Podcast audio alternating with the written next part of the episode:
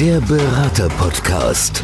Für Unternehmen, die den idealen Berater für ihre Anforderungen suchen und für Berater, die mit ihrer Expertise Unternehmen nachhaltig voranbringen wollen.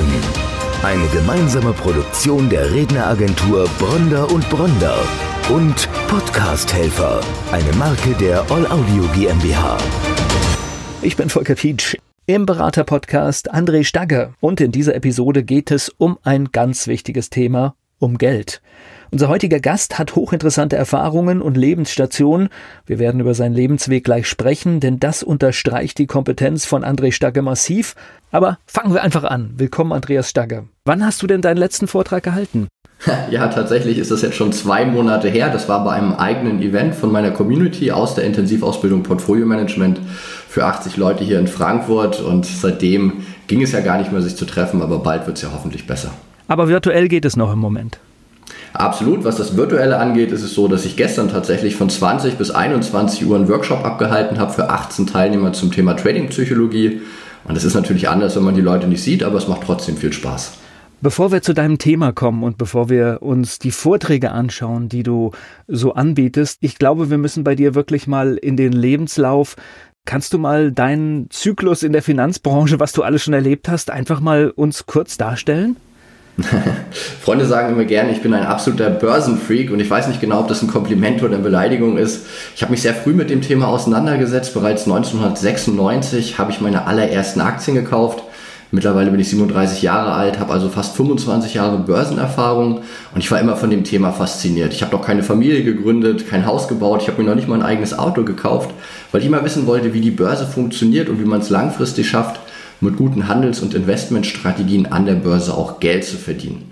Und wenn man früh anfängt, dann ist man auch früh von dem Thema fasziniert. 1996 mit der Mannesmann eingestiegen. Es war damals ein sehr langweiliges Unternehmen mit über 100 Jahren Geschichte, was eben in diesen Mobilfunkmarkt eingestiegen ist und irgendwann durch Vodafone übernommen wurde. Ich hatte natürlich dann als Schüler noch überhaupt keine Ahnung von der Börse, habe einfach diese Aktien gekauft, so wie man es nicht machen sollte, all in. Bin auch zu der Sparkasse gegangen und die Frau wusste natürlich gar nicht, was sie mit dem 13-jährigen Jungen da anfangen sollte. Hat mir dann relativ unfreundlich erklärt, dass ich nur mit meinen Eltern zusammen Aktien kaufen konnte.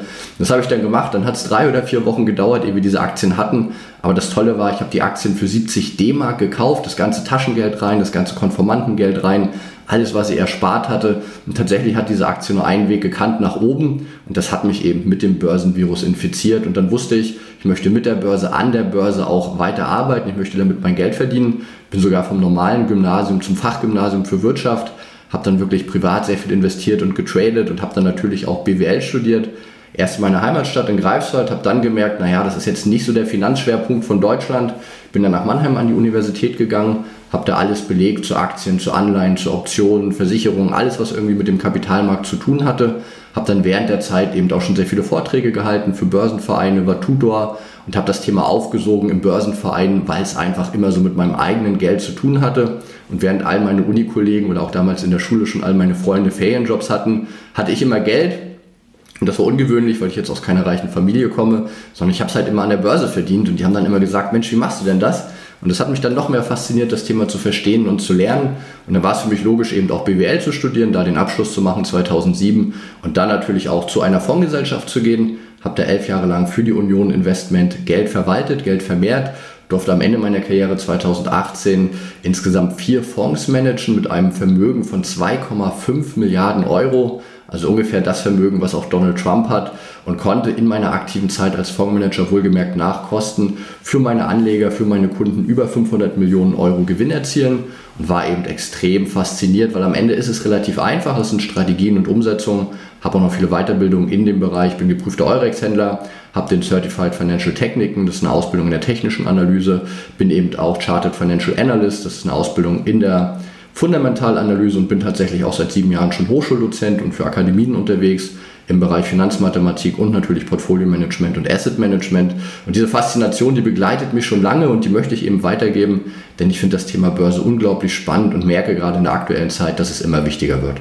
Ich habe schon lauter Ehrfurcht vor den ganzen Begriffen, die ich jetzt gerade gehört habe. Lass mich nochmal einen Sprung zurückgehen. Als 13-Jähriger, wie kommt man auf die Idee? Also ich meine, das finde ich sehr amüsant. Hast du eine Idee, warum das wirklich so in dir drin war? Absolut, das ist relativ einfach. Das war jugendliche Rebellion. Ich bin damals noch in der DDR groß geworden und meine Eltern, ich will nicht sagen, waren die Antikapitalisten, aber da hieß es dann schon zu Hause mal scheiß Staat und böse USA. Und da war Geld irgendwie, also mein Papa war Lehrer, das ist ja auch als Beamter dann nochmal was anderes, war das schon irgendwie immer so ein bisschen verruft, sich mit Geldanlage zu beschäftigen, und das Sparbuch war das einzig Mögliche. Und meine Rebellion war dann eben tatsächlich, sich mit Aktien auseinanderzusetzen, weil ich fand das faszinierend, dass ich nicht nur für Geld arbeiten gehe, sondern damals eben schon mein Geld arbeiten lassen kann. Und wenn man dann so Erfahrungen macht und das auch tatsächlich noch gut funktioniert, dann kommt man wirklich in so eine Begeisterungswelle rein, und das hat mich einfach angesteckt. Und dadurch, dass meine Eltern dann mit der Zeit immer mehr dagegen waren, weil ich mich immer mehr damit beschäftigt habe, hat es mich eigentlich sogar noch mal mehr motiviert. Also das klassische Abnabeln eigentlich eines Jugendlichen, ne? In diesem Prozess ja, auch. Manch einer geht feiern und steht an der Tankstelle bei uns im Osten und trinkt was, und ich habe dann die Bücher gelesen von Costellani und Co. und wollte meinen Eltern damit was heimzahlen, aber ich glaube, da waren sie im Nachhinein auch ganz zufrieden. Jetzt gibt es ja in Deutschland diesen blöden Spruch, über Geld spricht man nicht, und ich halte das für einen ganz schwerwiegenden Fehler. Ja, absolut. Das ist ein kulturelles Problem und auch einer der Gründe, warum ich eben nicht mehr Fondsmanager sein möchte, weil natürlich auch viel in der Fondsindustrie passiert, was nicht wirklich schön und gut ist, und ich das unglaublich wichtig finde. Also ich habe das Thema Trading-Psychologie für mich auch sehr früh entdeckt, dass es eben sehr wichtig ist, weil da gerade bei amerikanischen Ausbildern und Coaches, die ja auch eine ganz andere Einstellung zu dem Thema haben. Und das ist so ein klassischer deutscher Glaubenssatz, über Geld spricht man nicht, aber genau das ist eben der Fehler. Denn wenn ich nicht darüber spreche, kann ich auch nicht die Möglichkeiten erkennen und sehe vielleicht auch gar nicht die Chancen, die es bietet, und bin eben auch nicht bereit, über die Risiken zu sprechen. Und ich denke, das sollten wir in Deutschland ändern, gerade mit dem Hintergrund der Niedrigzinsphase und natürlich auch mit der politischen Bevormundung. Denn wenn man sich das wirklich mal überlegt, durch die Steuern gehen ja indirekt und direkte Steuern 2/3 unserer Einnahmen weg. Und das letzte Drittel, was wir haben, das sollten wir definitiv besser anlegen als der Staat, der das für uns in großen Teilen ja leider macht. Und der Begriff Niedrigzins ist ja momentan auch letztendlich schon ein fehlgeleiteter Begriff. Eigentlich ist es Nullzins, ne? Es ist ein Kompliment, eigentlich müsste man Negativzins sagen. Tatsächlich ist es so, wenn ich heute in der institutionellen Anlage bin und jeder, der eben im Versicherungssystem über Pensionen, aber auch über aktive Fonds Geld anlegt, was dann tatsächlich in der Kasse ist, das liegt im Zweifel bei der EZB in der Einlage bei minus 0,50. Bedeutet also, über die Zeit wird Geld verloren, und wenn ich jetzt die Inflation noch mit reinnehme, ist es sogar rückwärts sparen. Heißt also, dass wir de facto 2,5 bis 3%, wenn wir die ehrliche gemessene Inflation und nicht diese Güterpreisinflation nehmen, die verloren gehen, und 3%, wenn ich es jetzt mal extrem sehe, jedes Jahr nach 10 Jahren sind dann eben mehr als 30% Verlust der Kaufkraft, weil da natürlich auch das 8. Weltwunder aller Einstein funktioniert. Zinseszins geht nicht nur nach vorne, sondern auch nach hinten. Deswegen ist der Negativzins tatsächlich rückwärts sparen, und deswegen ist es noch wichtiger, wie du sagst, dass wir uns über das Thema Geld unterhalten und damit eben auch die Möglichkeiten entdecken, die die Kapitalanlage bringt. Das heißt, klassisches Sparbuch ist momentan eigentlich ein absolutes Tabu. Es ist mausetot, und trotzdem, man muss sagen, es ist die beliebteste Anlageform in Deutschland. Es hat sich ein bisschen gewandelt. Früher war es das Sparbuch allein und das Festgeld. Heute ist es auch das Girokonto mit, was natürlich auch kein großer Vorteil ist. Warum ist das Girokonto so aufgewertet worden? Ja, weil man es einfach egal hat, ob man jetzt Zinsen hat oder nicht. Wenn sie bei Null sind, ist es egal, ob ich für 5 Jahre Null Zinsen bekomme oder für ein Jahr oder einen Monat. Aber wenn ich mir angucke, dass gerade mal 6% der Deutschen Aktien in der Direktanlage haben, dann meistens auch noch die falschen Titel aus Deutschland heraus und nicht die internationalen, die deutlich besser performen, dann muss ich sagen, tut es mir auch leid, denn das Thema Rentenarmut ist eben auch sehr, sehr wichtig, und wir müssen uns da auch über das Sparbuch hinaus entwickeln, und da geht es eben im ersten Schritt darum, sich mit den Themen auseinanderzusetzen. Wenn man solche Fonds managt, wie du es gemacht hast, hat man da Ehrfurcht vor den Beträgen, die man bewegt?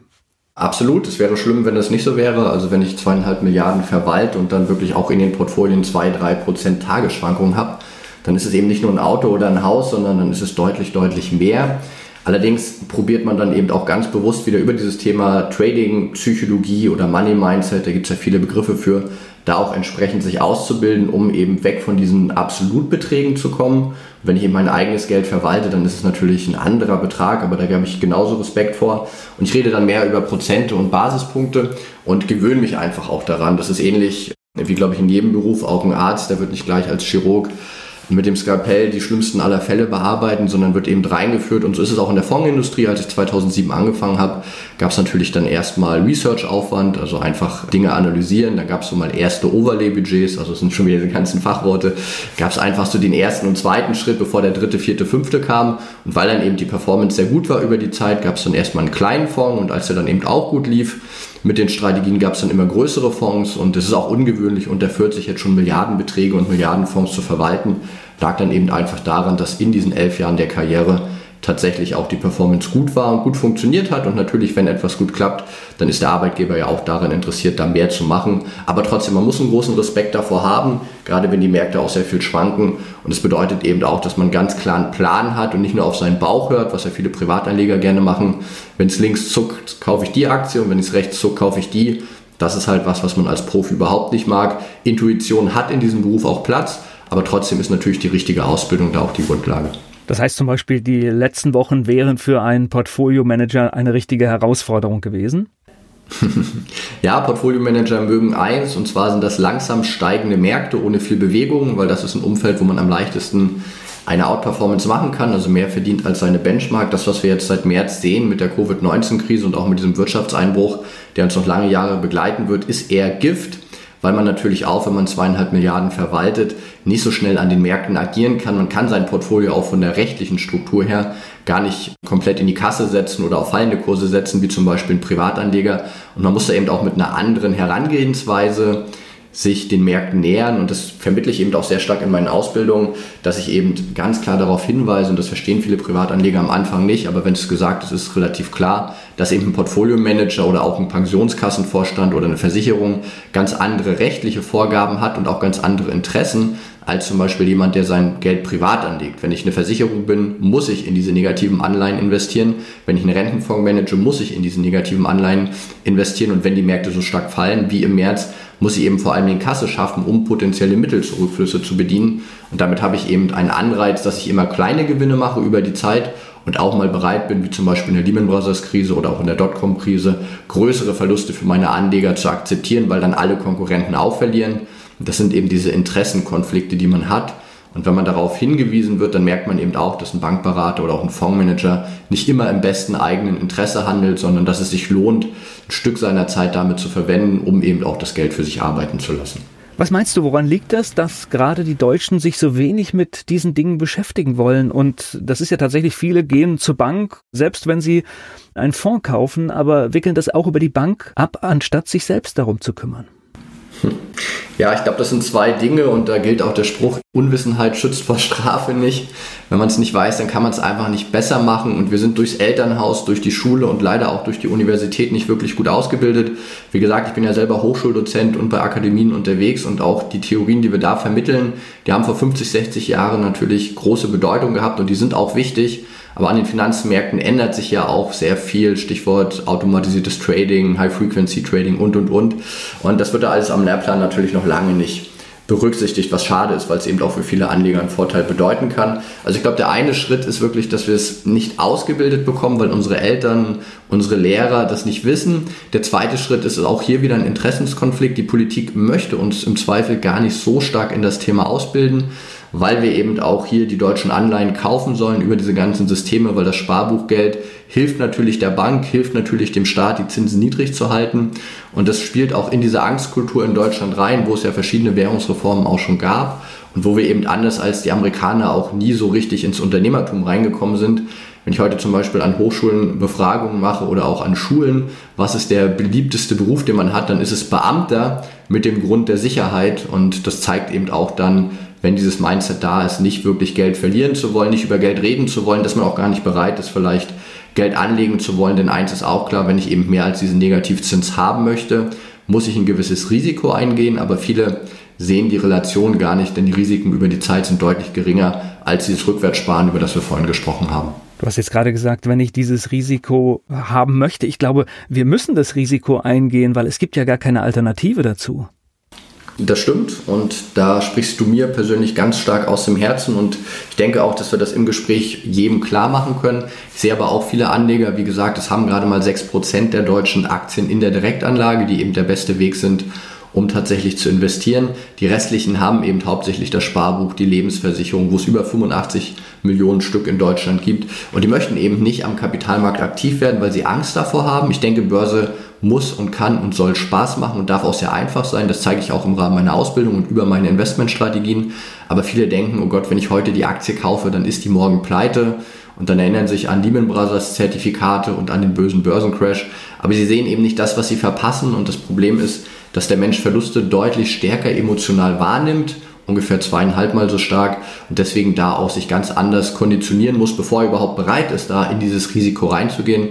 Aber das ehrliche Risiko, gerade über die lange Sicht, was der Mensch ja auch nicht gut erkennt, jeder denkt an das Heute und keiner an das Morgen, das große Risiko ist eben eher die Altersarmut, und sich damit nicht zu beschäftigen, weil das ist über die Zeit etwas, was sich eben aufbaut, und wir müssen da rein. Ich denke, auch die Politik ist hier viel mehr gefordert, ist aber wirklich albern, gerade was Olaf Scholz macht, der so mein persönlicher, ich will nicht sagen Feind, aber so mein persönlicher Motivator ist in dem Bereich. Olaf Scholz lässt sich ja auch zitieren. Er macht es bei der Geldanlage, Zitat, so wie man es nicht machen soll. Er hat alles auf dem Sparbuch. Und das kann er machen, weil er kriegt eine Pension von über 8.000 Euro, die ja auch steuerlich deutlich bevorteilt ist gegenüber der Rente. Aber der Private, der eben 30, 40 Jahre vielleicht sogar arbeiten muss, der kriegt das nicht. Die Durchschnittsrente ist unter 1.000 Euro in Deutschland, wird auch tendenziell geringer. Deswegen bin ich voll bei dir. Wir müssen uns mehr darum kümmern, wir müssen uns damit auseinandersetzen. Und vor allen Dingen müssen wir diese Scham überwinden, denn Wissen ist hier entscheidend. Wenn ich das richtige Wissen habe und das dann eben im Kleinen anwenden kann ich eben langfristig sehr viel rausholen, wie beim Führerschein auch. Es fühlt sich am Anfang vielleicht komisch an, das Auto zu fahren, vielleicht hat man auch Angst, aber nach der richtigen Theorieprüfung mit ein bisschen Praxis macht es einem Spaß, und dann möchte man das gar nicht mehr missen, und ich glaube, so ist es am Ende in der Kapitalanlage auch. Jetzt hast du gerade schon gesagt, wir werden da nicht ausgebildet, es gibt nichts im Schulsystem Richtiges, es gibt im Studium auch nicht die richtigen Mittel, aber Ausbildung wäre dann, da könnte man zu dir kommen. Absolut, Ausbildung ist der richtige Schritt, und natürlich gibt es sehr viel kostenloses Wissen im Internet, und das ist auch ein Problem, denn viele sind überfordert von all den Informationen, die sie da bekommen, die sie eben vielleicht auch nicht richtig einwerten können, wo eben auch nicht nur Profis dabei sind, die eben nicht 11 Jahre in einer Fondsmanagementgesellschaft waren, die vielleicht nicht Hochschuldozent seit 7 Jahren sind, die eben vielleicht auch nicht die Weiterbildung und vielleicht auch nicht die Leidenschaft seit vielen Jahren haben wie ich. Deswegen habe ich mir vor 3 Jahren überlegt, dass ich selber in dem Bereich was machen möchte. Habe damals die Intensivausbildung Portfolio Management gegründet. Das klingt ein bisschen sperrig. Die Grundidee ist, in 3 Monaten alles zu vermitteln über Online-Webinare, was man zum Thema Kapitalanlage braucht. Hauptidee der einzelnen Webinare ist, dass ich eben ganz konkrete Strategien vermittle.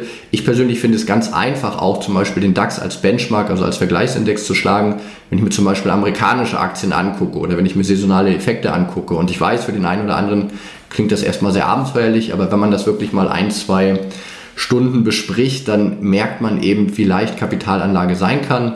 Und ich bin stolz drauf, diese Intensivausbildung Portfolio Management ist mittlerweile die größte Ausbildung in dem Bereich in Deutschland. Wir sind da mehrfach zertifiziert, es ist von Tradern empfohlen, aber auch von Investoren. Alleine bei Proven Expert, was so etwas der Bewertungsstandard in Deutschland ist, gibt es über 550 Bewertungen, alle mit sehr gut. Und das zeigt eben A, dass das Thema sehr wichtig ist, Leute das auch annehmen, und B, dass man eben über Ausbildung sehr viel machen kann, weil die Bewertungen sind auch so gut, weil die Ergebnisse einfach über diese Strategien passen. Und was mir auch immer ein Anliegen war, ich möchte nicht für ein Wochenende ausbilden, sondern diese Ausbildung geht über 3 Monate, und jeder, der dabei ist, ist aber danach in einer Community, und du hast ja so schön gesagt, über Geld spricht man nicht. Genau das möchte ich eben auch beheben, wenn du bei mir in der Ausbildung bist, deinen Abschluss gemacht hast, dein Zertifikat bekommen hast, bleibst du eben auch in der Community. Wir bieten regelmäßige Treffen an, wir haben Stammtische in ganz Deutschland mittlerweile. Und vor allen Dingen haben wir ein Online-Format, wo sich die Leute sehr wertschätzend und wirklich sehr, sehr energiereich austauschen und wo man eben merkt, dass das richtige Wissen an der richtigen Stelle mit dem Tun tolle Ergebnisse erzielt. Und jeder, der bei mir in der Ausbildung war, der muss sich um Altersarmut keine Sorgen mehr machen und hat den Kapitalmarkt einmal verstanden. Ja, es ist Arbeit, man braucht vielleicht 1-2 Stunden in der Woche für 3 Monate, aber dann hat man dieses Geldspiel gelöst, und irgendwann in seinem Leben muss man sich damit einfach auseinandersetzen. Ich nehme an, das ist eigentlich eine Ausbildung, die jeder machen sollte, oder? Ganz ehrlich, ja, wir haben auch einen kompletten Grundlagenkurs integriert, und ich bin immer richtig stolz drauf, wenn wir dann auch Kinder zum Beispiel in der Ausbildung schon haben. Also unser jüngster Teilnehmer ist 14, der älteste ist 88. Ich habe viele, die das dann auch als Familie machen, wo es dann natürlich auch entsprechende Rabatte gibt, und ich denke, dass solch ein Wissen, wie es da angeboten wird, vielleicht am Ende nicht ganz in der Extremtiefe, weil wir gehen dann zum Schluss schon sehr tief rein für die, die es ganz genau wissen wollen, Aber gerade am Anfang, wenn es um die Grundlagen geht, wenn es eben um die Zusammenhänge geht von Wirtschaft, wie es funktioniert, warum eben der Staat sich auch nicht unendlich verschulden kann und das irgendwann auf die Wirtschaft durchdrückt, wie alleine eine Aktie oder auch eine Anleihe funktioniert. Ich denke, das gehört in die Schule rein. Ich hatte ja erzählt, ich war selber am Wirtschaftsgymnasium und ich denke, dass so eine Grundausbildung in dem Thema auch an Schulen sein muss. Und ja, ich finde es schade, dass es nicht da ist. Aber wie gesagt, ich tue meinen Teil und ich sehe auch jeden bei mir in der Ausbildung als Multiplikator. Und da gibt es eben auch viele tolle Empfehlungen, die sich im Internet finden lassen, wo ich sage, ja, das ist ein Thema, was jeder angehen sollte. Das ist witzig, wenn du in die USA schaust, dort wird ein bisschen anders mit dem Thema umgegangen. Da ist ein Mindset bei vielen in der Bevölkerung, dass es in Ordnung ist, Aktien zu haben. Absolut. Und in Amerika, ich hatte ja die 6% in Deutschland angeführt, in Amerika sind es tatsächlich 42%, die Aktien in der Direktanlage haben. Wir haben ein ganz anderes Pensionssystem, auch steuerlich ist es extrem bevorteiligt. Und ich habe immer das Bild vor mir, wenn in Amerika ein Reicher und ein Armer zusammensteht, dann guckt der Arme den Reichen an und sagt, gut, mein Freund, du hast mehr Geld als ich, wie hast du das gemacht? Wie kann ich dich modellieren?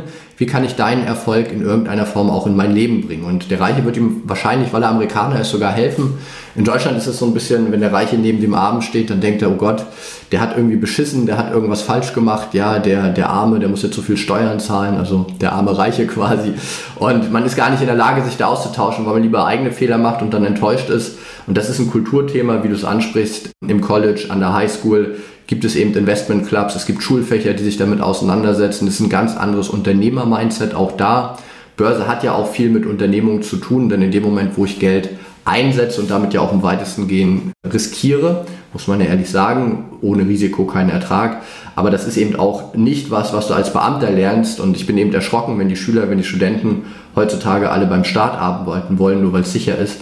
Weil mit Sicherheit kann man natürlich was erhalten, aber man braucht ein gewisses Wachstum und damit braucht man ein gewisses Risiko, weil man eben auch was Neues erschaffen will. Und ich glaube, dass Amerika, auch wenn man da viele negative Dinge findet, durchaus für das Thema Investmentkultur ein sehr guter Lernpartner ist und wo man sehr viel mitnehmen kann. Deswegen habe ich eben meine Ausbildung auch sehr stark bei amerikanischen Trading Coaches gemacht, die eben sehr stark da auch geforscht haben, über Neurofinance wirklich sehr viele Dinge auch entdeckt haben.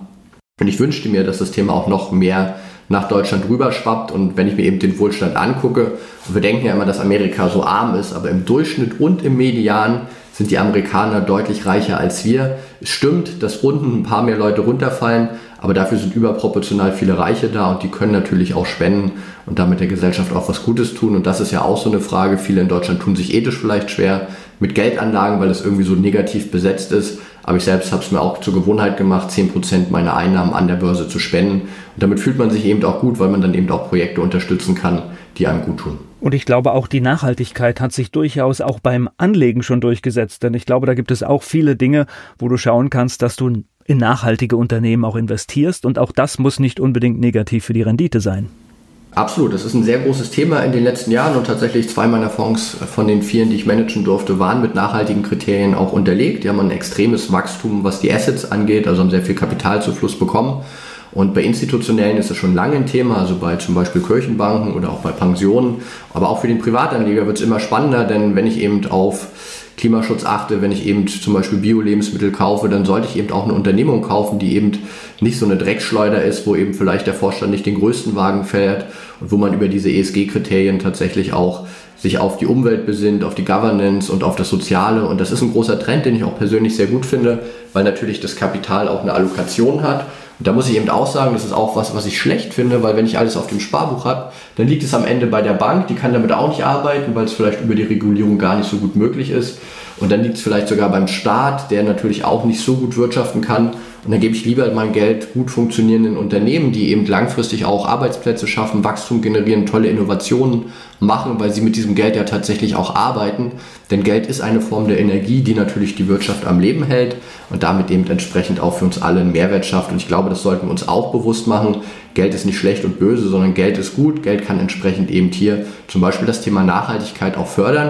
Und das ist das eine, wenn ich eben wirklich auf mein eigenes Leben achte und Mülltrennung mache als Beispiel. Oder wenn ich tatsächlich meinen Arbeitslohn, der ja aus vielen, vielen Stunden der Zeit, die ich in das System investiere, auch generiert wurde, das auch noch nutze, weil da kann ich natürlich überproportional mehr tun, als wenn ich jetzt nur auf Mülltrennung achte. Du sprühst so voll Energie, wenn du über das Thema Geld und Aktien und Anlage sprichst. Machst du das auf der Bühne genauso? Ja, lieben Dank. Ich höre das immer bei meinen Vorträgen und selbst in meinen Online-Webinaren, wo es ja auch schwieriger ist, die Menschen vielleicht zu erreichen als auf der Bühne. merkt man einfach diese mittlerweile 25 Jahre Begeisterung. Und dadurch, dass ich seit 20 Jahren schon Vorträge halte, auf Bühnen stehe, natürlich am Anfang im Kleinen, ich habe für Börsenvereine angefangen, also für eingetragene Vereine, die sich eben auch um das Thema Aktienkultur in Deutschland kümmern. Ich habe da teilweise vor 5 oder auch 10 Leuten am Anfang gesprochen, was dann wirklich kleine Runden waren. Aber ich war bei jedem Vortrag hoch motiviert und mittlerweile, ich kann mich an einen Vortrag im letzten Jahr beim Berliner Börsentag erinnern, wo über 500 Leute in den Raum gedrängt sind, wo man tatsächlich die Türen auch schon schließen musste, weil es sonst zu gefährlich gewesen wäre. Oder auch Online-Webinare, gerade jetzt im März und April mit über 1000 Teilnehmern.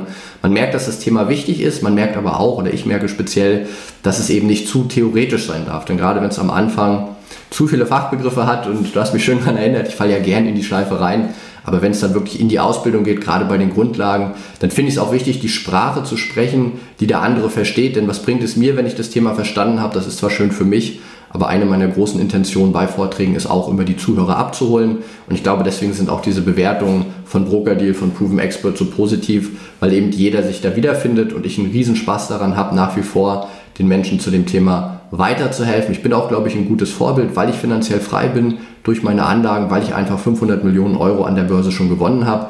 Natürlich ist es kein Sprint, nicht jeder wird von heute auf morgen Millionär an der Börse, wer sowas verspricht, ist unseriös, aber wer eben diese vielen kleinen Schritte geht, der kann sein Vermögen aufbauen und ich glaube, das erkennt man, wenn man mir eben auch mal eine halbe Stunde oder Stunde zuhört, dass es eben doch leichter ist, dass es auch Spaß macht und dass am Ende die richtigen Strategien in der Umsetzung der richtige Weg sind, da sein Vermögen aufzubauen. Und ich schaue gerade so durch die Vortragstitel, die du im Angebot hast.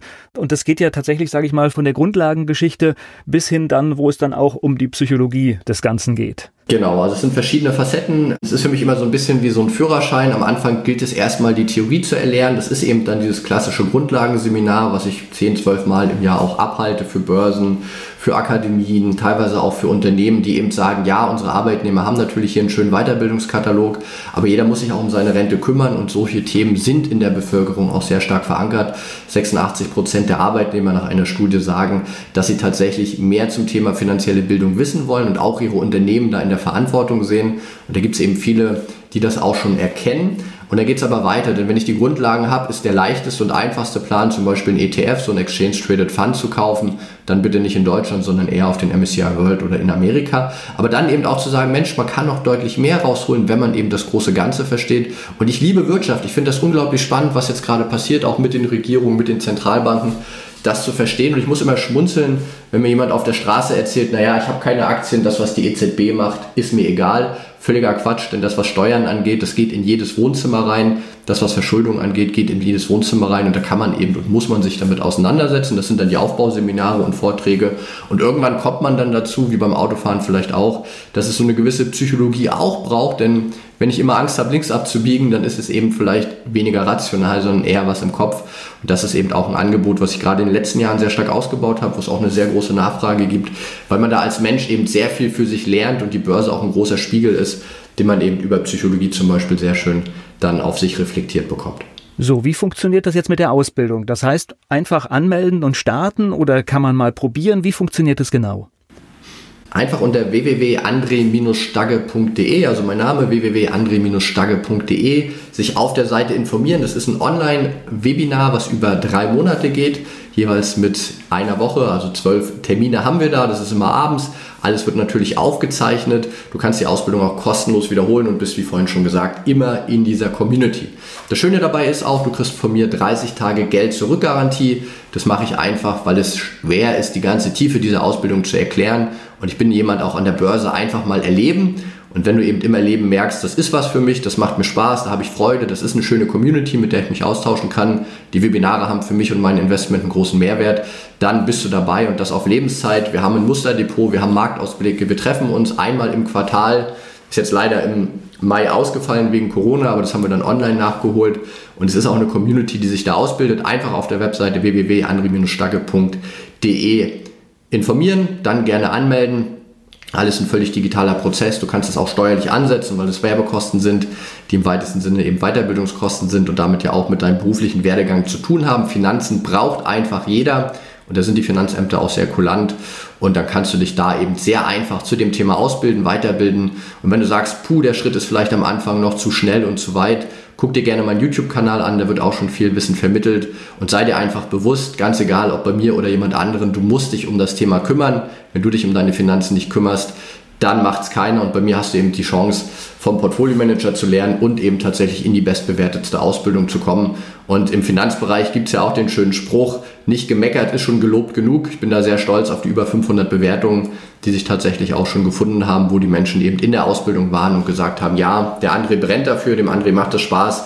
Und vor allem, was noch viel wichtiger ist, ich habe einen ganz konkreten Mehrwert. Ich weiß jetzt, wie ich mein Geld anlege und das nicht nur für den Tag und die Woche, sondern für die nächsten 10 Jahre und damit eben auch eine Investition in Ausbildung. Nicht eine Ausgabe ist in meinem Sinne, sondern eben eine Investition, wo du, wenn du dein Geld dann gut für dich arbeiten lassen kannst, gerade über den Zinseszinseffekt, die nächsten 15, 20 Jahre ein Vielfaches von dem rausholst, was du da an Zeit und Geld kurzfristig investiert hast. Und Zeit ist ja ein so wichtiger Faktor beim Anlegen. Das heißt, man sollte auch gar nicht so lange damit warten. Absolut. Umso früher, umso besser. Wie gesagt, der Jüngste ist 14, der hat es richtig gemacht. Der Älteste ist 88. Auch der nimmt noch seinen Teil mit. Und es gibt ja den schönen Spruch im Management immer, Zeit ist Geld. An der Börse dreht sich das um. Die Zeit macht das Geld. Du musst nur wissen, was du tust. Und viele, da muss ich auch immer lachen, die sagen, naja, ich habe mich schon 10.000 Stunden mit der Börse beschäftigt. Und es gibt ja diese 10.000-Stunden-Regel. Aber das reicht eben nicht, weil wenn du 10.000 Stunden einfach auf dem Klavier einspielst und nicht weißt, welche Noten und Tasten du drückst oder 10.000 Stunden auf dem Tennisplatz stehst, allein und einen Ball fallen lässt, dann bringt dir diese Zeit vielleicht ein bisschen Erfahrung, aber es bringt dir eben nicht den Lerneffekt, den du dir vielleicht wünschst. Und ich verspreche wirklich jedem, nach diesen 3 Monaten, wenn du eben vielleicht, ja, ich sag mal 30 Stunden investiert hast über die Zeit, gerade im Investment, weißt du eben, was du machen musst, du weißt, wie du es machen musst, du weißt, wie du deutlich die Fondsgesellschaften schlägst, weil du eben die Kosten gering hältst. Und da muss jeder einfach mit anfangen. Und wenn man es einmal macht, dann ist es auch wirklich alles andere als schwer. André, es ist deutlich zu hören, wie bei dir dieses Thema, wie wichtig dir das ist, wie du dafür brennst. Und ich bin mir ganz sicher, dass ganz viele nachschauen werden. Alle Angaben zu dir, wie man zu welchem Kurs kommt, finden wir natürlich in den Shownotes bei uns. Ich danke dir. Vielen Dank. Der Berater-Podcast. Für Unternehmen, die den idealen Berater für ihre Anforderungen suchen. Und für Berater, die mit ihrer Expertise Unternehmen nachhaltig voranbringen wollen. Eine gemeinsame Produktion der Redneragentur Bronder und Bronder und Podcasthelfer, eine Marke der All Audio GmbH.